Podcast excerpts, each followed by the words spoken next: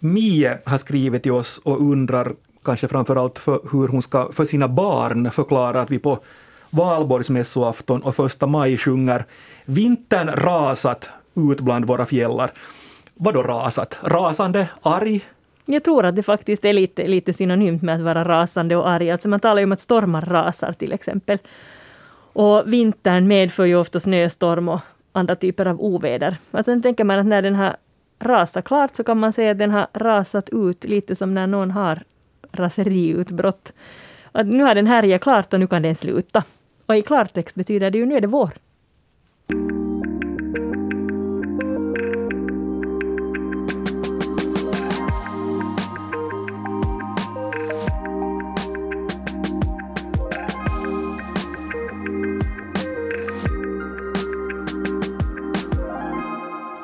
Näst sista ordet är här igen med mig, Jens Berg, och språkexperten Jenny Silvin. Hej! Och vår gäst idag, Malin Nyberg. Välkommen Malin! Tack, tack. Du är Malin, 21 år. Jo. Du studerar folkrätt och statskunskap vid Åbo Akademi, fakulteten för samhällsvetenskaper och ekonomi. Och du är SFs klubbhövding, alltså Statsvetenskapliga klubbens klubbis. Vad gör en klubbhövding? Nå, på vår förening så betyder det att jag ansvarar för vår klubblokal eh, och förvaltningsrådet, som då är de som jobbar där. Eh, dessutom så sitter jag med i festkommittén och, eh, och årsfestkommittén, så de som då planerar det här lite roligare evenemangen. Så i korthet så sköter jag vår klubb och diverse praktiska grejer som har med den att göra. Så mycket fester, evenemang, årsfester och så. Nå, det blir väl ganska hård betoning på det, men ja. Hur, hur har det här uppdraget varit under, under den här coronatiden nu? No, det har nog varit väldigt utmanande och, och det här, ganska mycket av mina vanliga uppgifter har ju fallit bort då i och med att allting har varit på distans och man kan ju riktigt inte vara på klubben som, som ju då är min domän. Eh, så det har nog krävt ganska mycket kreativitet att hitta på roliga evenemang som, som alla skulle vilja delta på. Men du har hunnit uppleva också ett normalt studieliv, alltså då före coronan. Ja, jag började studera på hösten 2019 så jag fick ju då en vanlig gulis höst så att säga och sen var våren nu så där, den blev kanske lite kapad på hälft. Mm. Hur var det Jenny med dig? Var du en aktiv student? Hade du liksom sådana officiella uppdrag du också Jo, som jag var nu Malin? aktiv på alla tänkbara sätt. Både i Sossokom studentförening Studorg, där jag satt i styrelsen, och sen har jag också suttit i styrelsen och musiknämnden för Akademiska damkören Lyran. Så att jag sysslar då med sånglederi på studentfester och varit med i kommittéer som har ordnat olika evenemang. Bland annat skötte kulturutskottet och, och sen har jag nog varit årsfestmarskalk också något år. Mm. Jätteroligt. Jag var liksom Malin aktiv inom SF-klubben vid Åbo Akademi och jag var motionsansvarig. Finns det fortfarande Malin motionsansvarig? Mm, Ja, den har lite annat namn nu, bara den är kultur och motionsansvarig nu för tiden. Okej. Nej, men jag skötte just om, om de här SF-klubbens fysiska aktiviteter. Det var mycket innebandy och fotboll. Och sen satt jag också en tid i studentkårens fullmäktige och sen var jag en mycket aktiv gäst i Malins klubbhus. Jag var väl med på allt som ordnades i princip. Det var roliga tider. Vi ska idag alltså ta en titt på de ord och uttryck som används i studentkretsar och det finns ju en hel del märkligheter i det här studentikosa språket. Vi har ju också frågat er på Svenska Yles Instagram och Facebook-konton vilka ord från studietiden undrar du över och vilka ord och uttryck använder du ännu idag? Kanske då också i andra sammanhang. Och med Malins hjälp idag ska vi resonera kring de här orden. Och vi börjar genast med det Rasmus har skrivit in om. Han har skrivit coronagulis. Vad är, vad är en coronagulis? Eller jag kan ju anta vad det är ungefär, men kan du definiera Malin vad en coronagulis är? Ja, no, jag antar också att, att det syftar på en studerande som då började sina studier förra hösten, så hösten 2020, med alla de här coronarestriktionerna och så.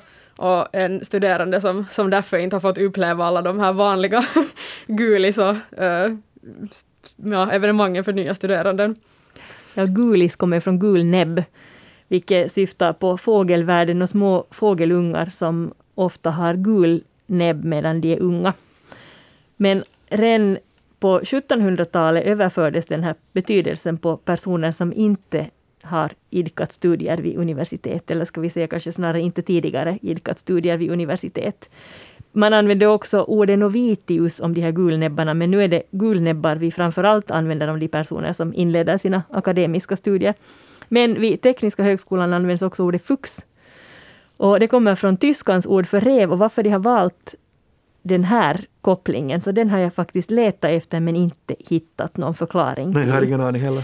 För på andra högskolor och institutioner kan man också ha egna ord. Så att alltså gulis är väl vad det i allmänhet heter på svenska, FUX vid bland annat Tekniska högskolan.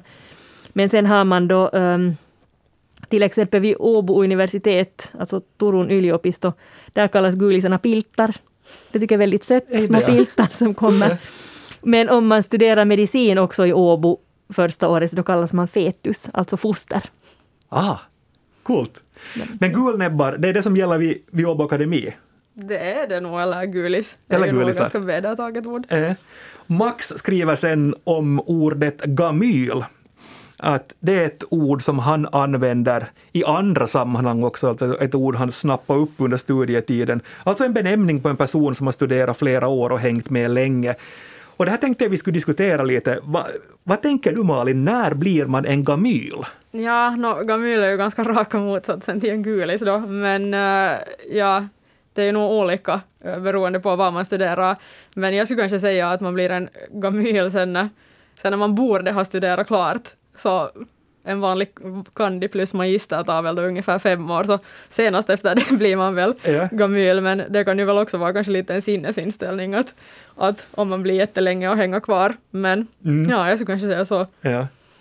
Jag tänker för mig gamylar också sådana här alltså som, som har varit med någon gång, men sen till exempel kommer, upp, kommer tillbaka på någon, något jubileumsårsfest Ja. eller något annat, så återvänder man till, till studentikosa sammanhang, kanske i grupp med andra som har ja. studerat samtidigt som man själv. Nej, för det fanns ju nog alltså på årsfester till exempel ett gamylbord. Ja, Ja, men jag tycker att då är det nog, för, vi har åtminstone för första, andra och tredje årets studerande skilda bord och sen sista bordet blir gamylbordet, så där är ju då alla från liksom första året på magistern till de som studerar för tionde året eller något sånt. Så Ja. En salig blandning. Ja. men alltså ordet gamyl, så det, det, det förekommer också utanför studentsammanhang. Alltså det betyder lite skämtsamt gamling i största allmänhet. Och också i Sverige. Men vad jag vet så används det också om, om, om studentföreningsemeriti också i Sverige. Ja. Och det här ordet emeritus, det betyder en som har tjänat ut, en Ja. veteran. Ja.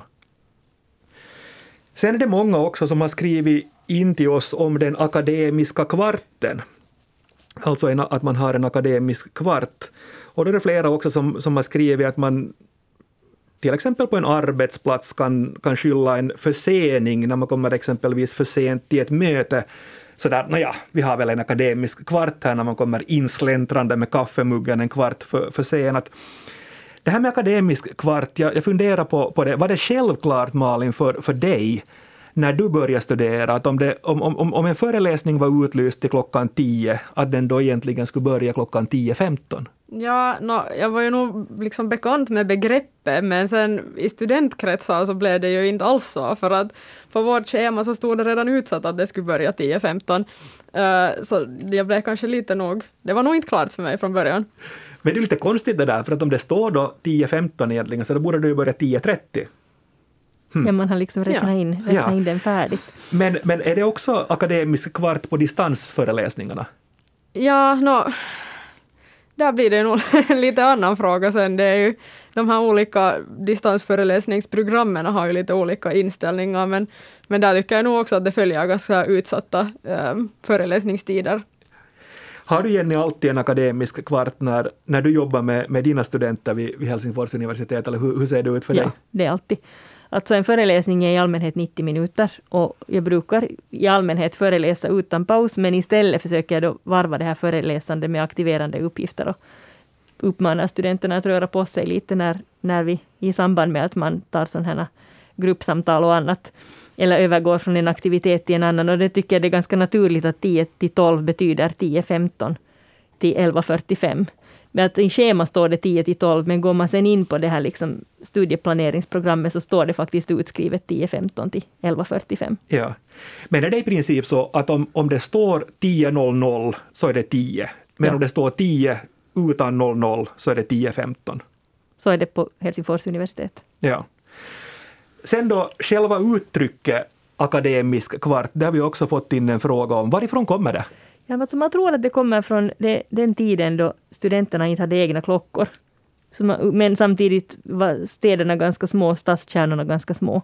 Så när kyrkklockan ringde, så då visste man att nu är det dags att, när kyrkklockan slog tio, så då visste man att nu är det dags att ta sig till universitetet och då börjar man sen en kvart över när alla var där. Ja.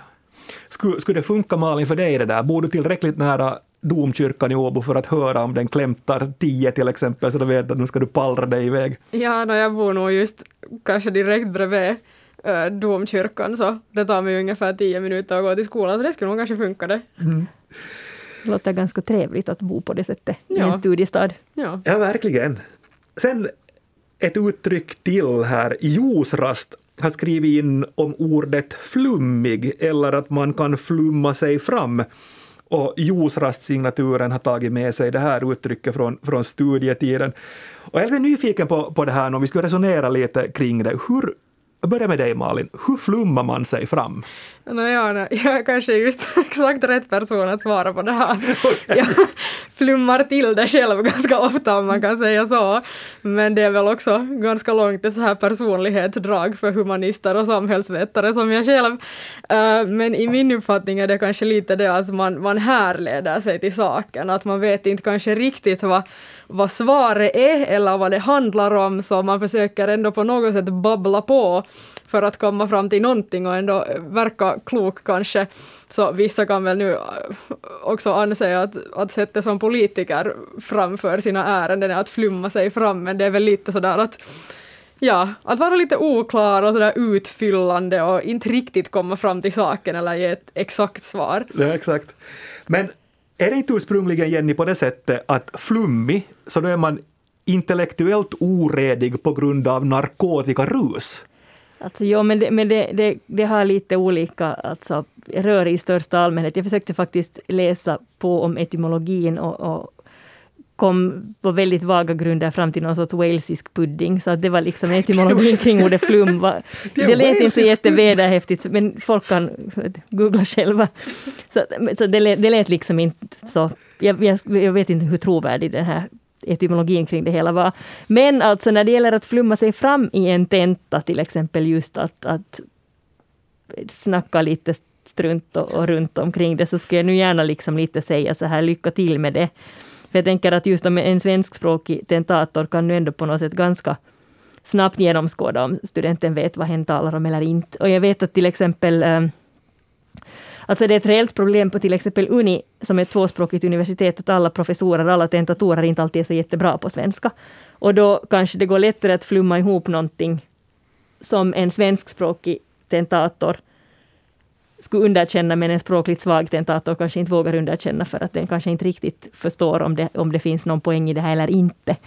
Men det, det är just, och det vet jag till exempel blir Alltså det här med bristande språkkunskaper är ju ett rättssäkerhetsproblem mm. och inte alls bra om, om svenska studenter inte blir bedömda enligt vad de egentligen kan, för att den som ställer frågan inte förstår svaret. Men det är å andra sidan en ganska vedertagen strategi bland svenska studenter vid Helsingfors universitet att utnyttja det här till sin fördel. Det skriver jag bland annat om i min doktorsavhandling, men det ämnet förtjänar kanske sitt eget program sen den dagen när jag blivit färdig med eländet. Sen, sen kan man ju kanske också tänka så att, att just i sådana här lite mer inte naturvetenskapliga kretsar så är ju vissa sådana här teorier och sånt är ganska oklara. De är ju aldrig riktigt rakt på sak. Så då kanske har man lite rätt att flumma till det om inte själva konceptet heller är så jätteklart alla gånger. Ja, Nej, det är helt sant. Försöka bringa tar... något reda i abstrakta begrepp. Och, mm, ja, och reda ut, reda ut roller och normer exempelvis i en sociologisk teori, så där kan man kanske också ta ut svängarna lite, lite grann. Definitivt. Men vad säger ni, ska vi gå på fest? Ja.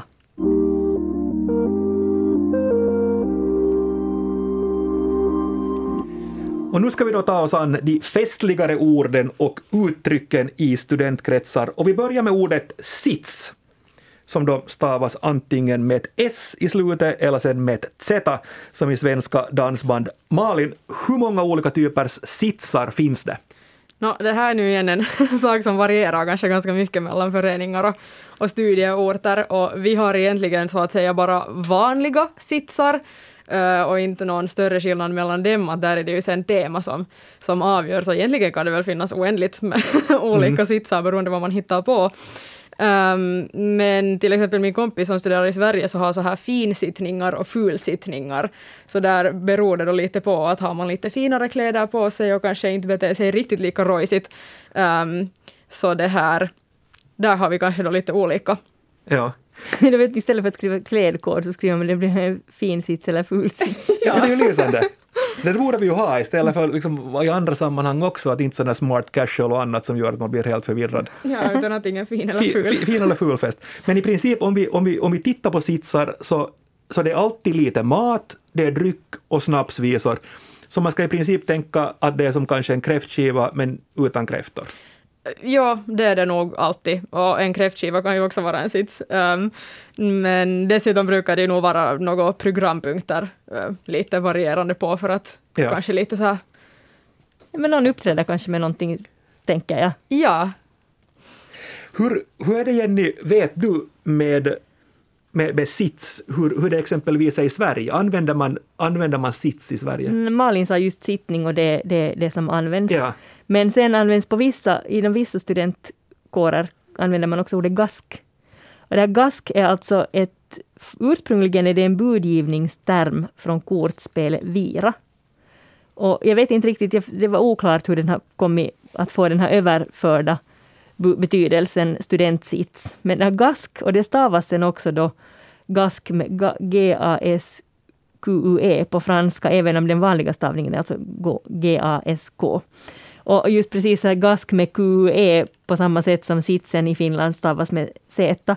Och det är kanske också ganska typiskt för det studentikosa språket, att man skojar till den här stavningen så att man ska få det att se gammaldags ut, vilket ger sken att det här är nu liksom en jättegammal tradition från medeltiden, fast det inte alls behöver vara sant. Till exempel gamyl är ett sånt typiskt ord där man smugglar in ett H för att de här gamylerna ska se extra gamla ut. Och sen är det ju också talet till kvinnan exempelvis, så skriver man kvinna med Q, Precis. eller att det är talet ja. till Q. Men, men där har jag faktiskt också hört att det finns då fingaskar och fulgaskar. Ja. Till exempel avslutning för tentamensperioden, så då kan man ha en fulgask för där man riktigt är, släpper loss sin rojsiga festdjur. Yep. Och på sitsar då, så där sjunger man snapsvisor och ofta sjunger vi det som jag kallar här nu världens konstigaste snapsvisa. Och jag tänkte vi skulle resonera kring den här för att det här är en sån som sjungs ofta. Imbelupet glaset står på bräcklig fot, kalla pilsnerflaskor lutar sig däremot. Men där nere, miserere, ut i magens avgrundsdjup, sitter djävulen och väntar på en sup. Och jag har sjungit den här säkert hundra gånger och det antar jag att ni har gjort också. Men jag har aldrig fattat vad jag sjunger. Har ni fattat vad orden imbelupet och miserere betyder? Alltså belupen, det betyder täckt med, att någonting är täckt med någonting. Så ett inbelupet glas är alltså ett immigt glas på hög och smal, det vill säga bräcklig fot. Mm. Så det för tankarna till en kall snaps som får det att vattnas i munnen på djävulen som sitter i magen och vill leda in en på dåligheter. någonting kan alltså vara mossbelupet eller isbelupet eller gräsbelupet.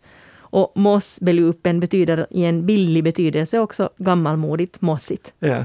Men jag har liksom aldrig, aldrig fattat det där att, att det på riktigt är ett svenskt ord. Jag har alltså tänkt att imbelupet är någonting sådär som kan härledas från latinet, vet du, eller sådär. Jag har bara sjungit det, jag har inte fattat. Och sen är ju betoningen här i den här sången gör att imbelupet blir imbelupet och så kan man undra vad är ett imbelup ja, för någonting. Men det är alltså imbelupen, belupen som ligger, det är ett adjektiv. Ja, och sen det andra ordet som jag inte fattar, där nere då, miserere. Miserere är latin och betyder förbarma dig. Så, så det, det är liksom, man tänker då att man ska förbarma sig över den här törstiga stackars djävulen man har i magen. Och, och det gör man kanske gärna på fest. kanske, kanske det. Ja, när jag tittar på det där miserere också, när jag började fundera riktigt på det, så hittade jag en annan betydelse som säkert också hänger ihop med det här. Och det var en en dödsorsak i gamla kyrkböcker, att man kunde dö av miserere. Och då var det ofta någonting som handlade om någon åkomma i magen, någonting som gjorde fruktansvärt ont, typ tarmvred.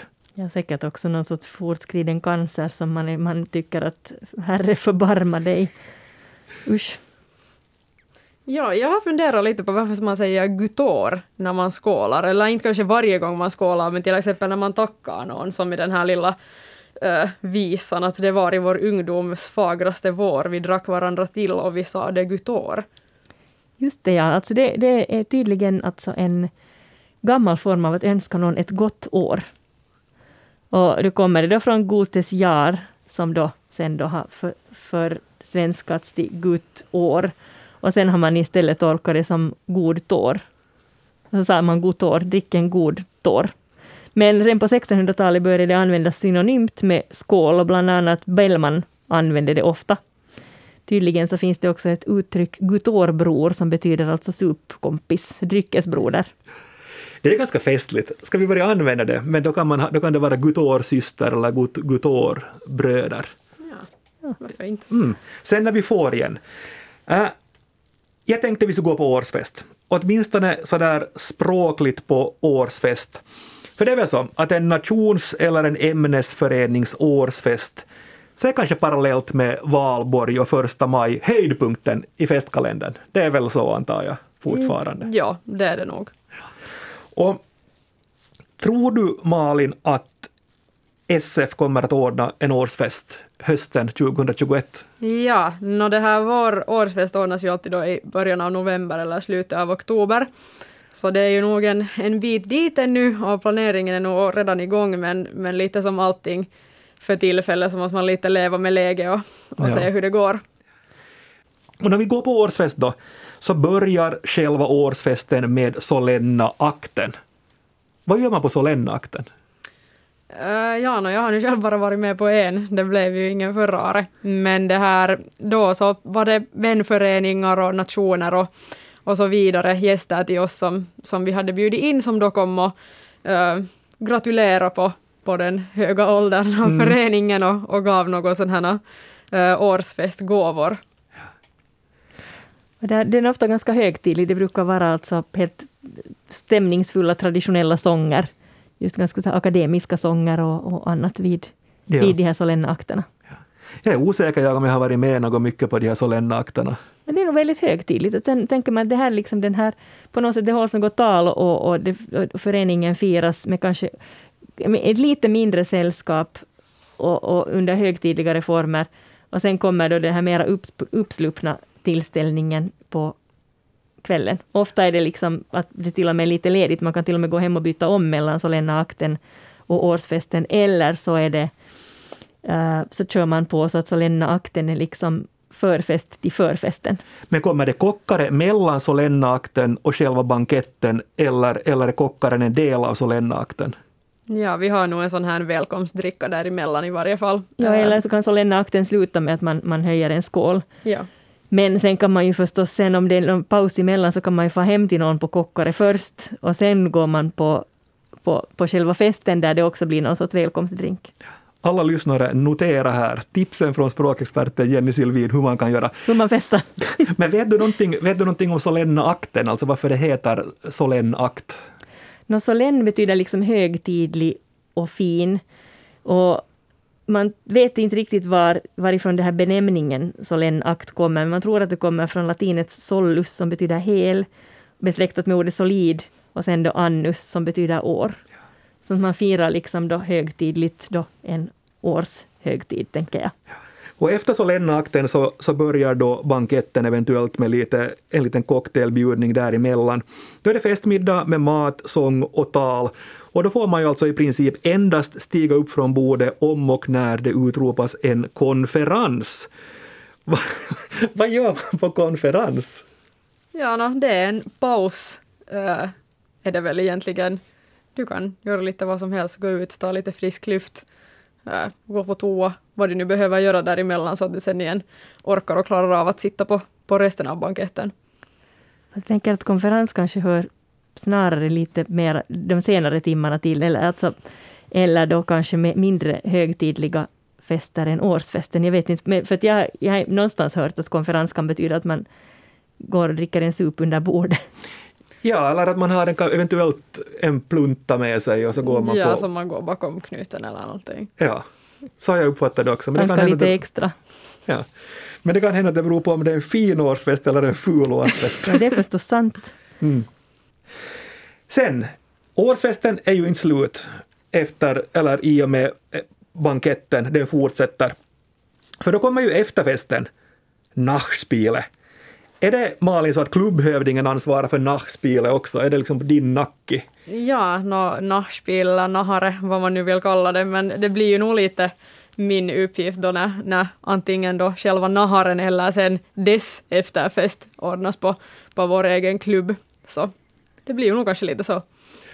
Så det är liksom efterfest och sen efterfest efter efterfesten. No, man har väl lite så många efterfester som det behövs. Ja, först har man kanske eventuellt om man har varit någonstans i någon större lokal. Jag vet jag har aldrig varit på SF-klubben. Hur, hur, stor, hur stor är den? Ni har inte själva årsfesten där, eller har ni? Ja, no, den kallas ju källaren, eh, så den är då alltså på, på bottenvåningen av en eh, byggnad och den är ju nog inte så hemskt stor, så själva årsfesten har vi nog faktiskt inte där, att där ryms ungefär 60 människor på sits, eh, så det kanske passar sig inte riktigt för en årsfest. Just det, men sen, sen efteråt så drar man sig till källaren på Nachspiel. Och sen kan man ju ännu ha liksom, då, efter naharen så kan man ju ha privata nahare hemma hos någon. Ja, eller sen just om man har kanske något jubileum eller någonting så vill man kanske ha naharen också på ett lite större ställe. Så då kan man ju ha det sen på en skild lokal och de som sen ännu orkar dra sig därifrån vidare så kommer sen kanske på småtimmarna till klubben. Så det är alltså ditt jobb att vara last woman standing. Det blir väl lite så ja. Vet du Jenny någonting om, om Nachspiel som ord? Alltså när du har luskat luska reda på det? No, det är alltså lite så här då i teatersammanhang används ordet nachspiel. Jag har till exempel stött på det faktiskt i, i en Mumin-pjäs som finns inspelad på skiva. Där det handlar om en sång som den store Filip Fremsen en gång sjöng på ett nachspiel. Och det var faktiskt efter en regelrätt teaterföreställning i den här Muminsagan. Men alltså, där det var då en kortare och lättare pjäs faktiskt som följde efter den huvudsakliga pjäsen, men numera används det friare om den tillställning som följer på en fest. Ja. Jatkot finns ju också. Jag har också hört, hört uh, kockaren kallas etkot, att kockare kommer från cocktailtillställning, Ja. medan etkot då är liksom Jatkot är efterfest, kommer från finskan och etkot är då liksom förfest, kommer Ja. också från finskan. Men betyder Nachspiel samma sak överallt? Det betyder det nog inte att för oss då eh, så betyder det ju årsfestens efterfest, men då till exempel i Otnäs så är naharen den här själva sitsen efter spexet. Så då är det ju igen som, som Jenny sa, så är det ju det som händer efteråt, men det är ju inte själva efterfesten, utan det är sitsen som följer efter spexe. Okej. Så att spex är den huvudsakliga, det huvudsakliga evenemanget och sitsen Ja. är sen nahare. Och så kommer det nahare och naharens nahare och efterfesterna och sen kommer efterfesternas fest och sen är det ändå inte slut med det för då kommer det följande dag en sillfrukost eller en sillis och då är fracken och klänningarna utbytta mot studenthalare för att använda en fin finlandism här och konstiga hattar och då ska man väl äta sill, men det kanske man inte gör.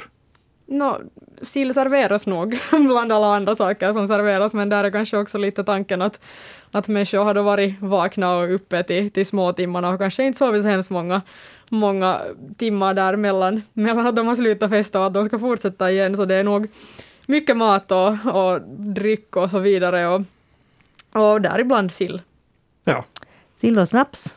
Prinskorvar, ägg, köttbullar. Typisk lite billigare smörgåsbordsmat. Och det är salt och fett och en återställare eller två för att bota sin krabbis.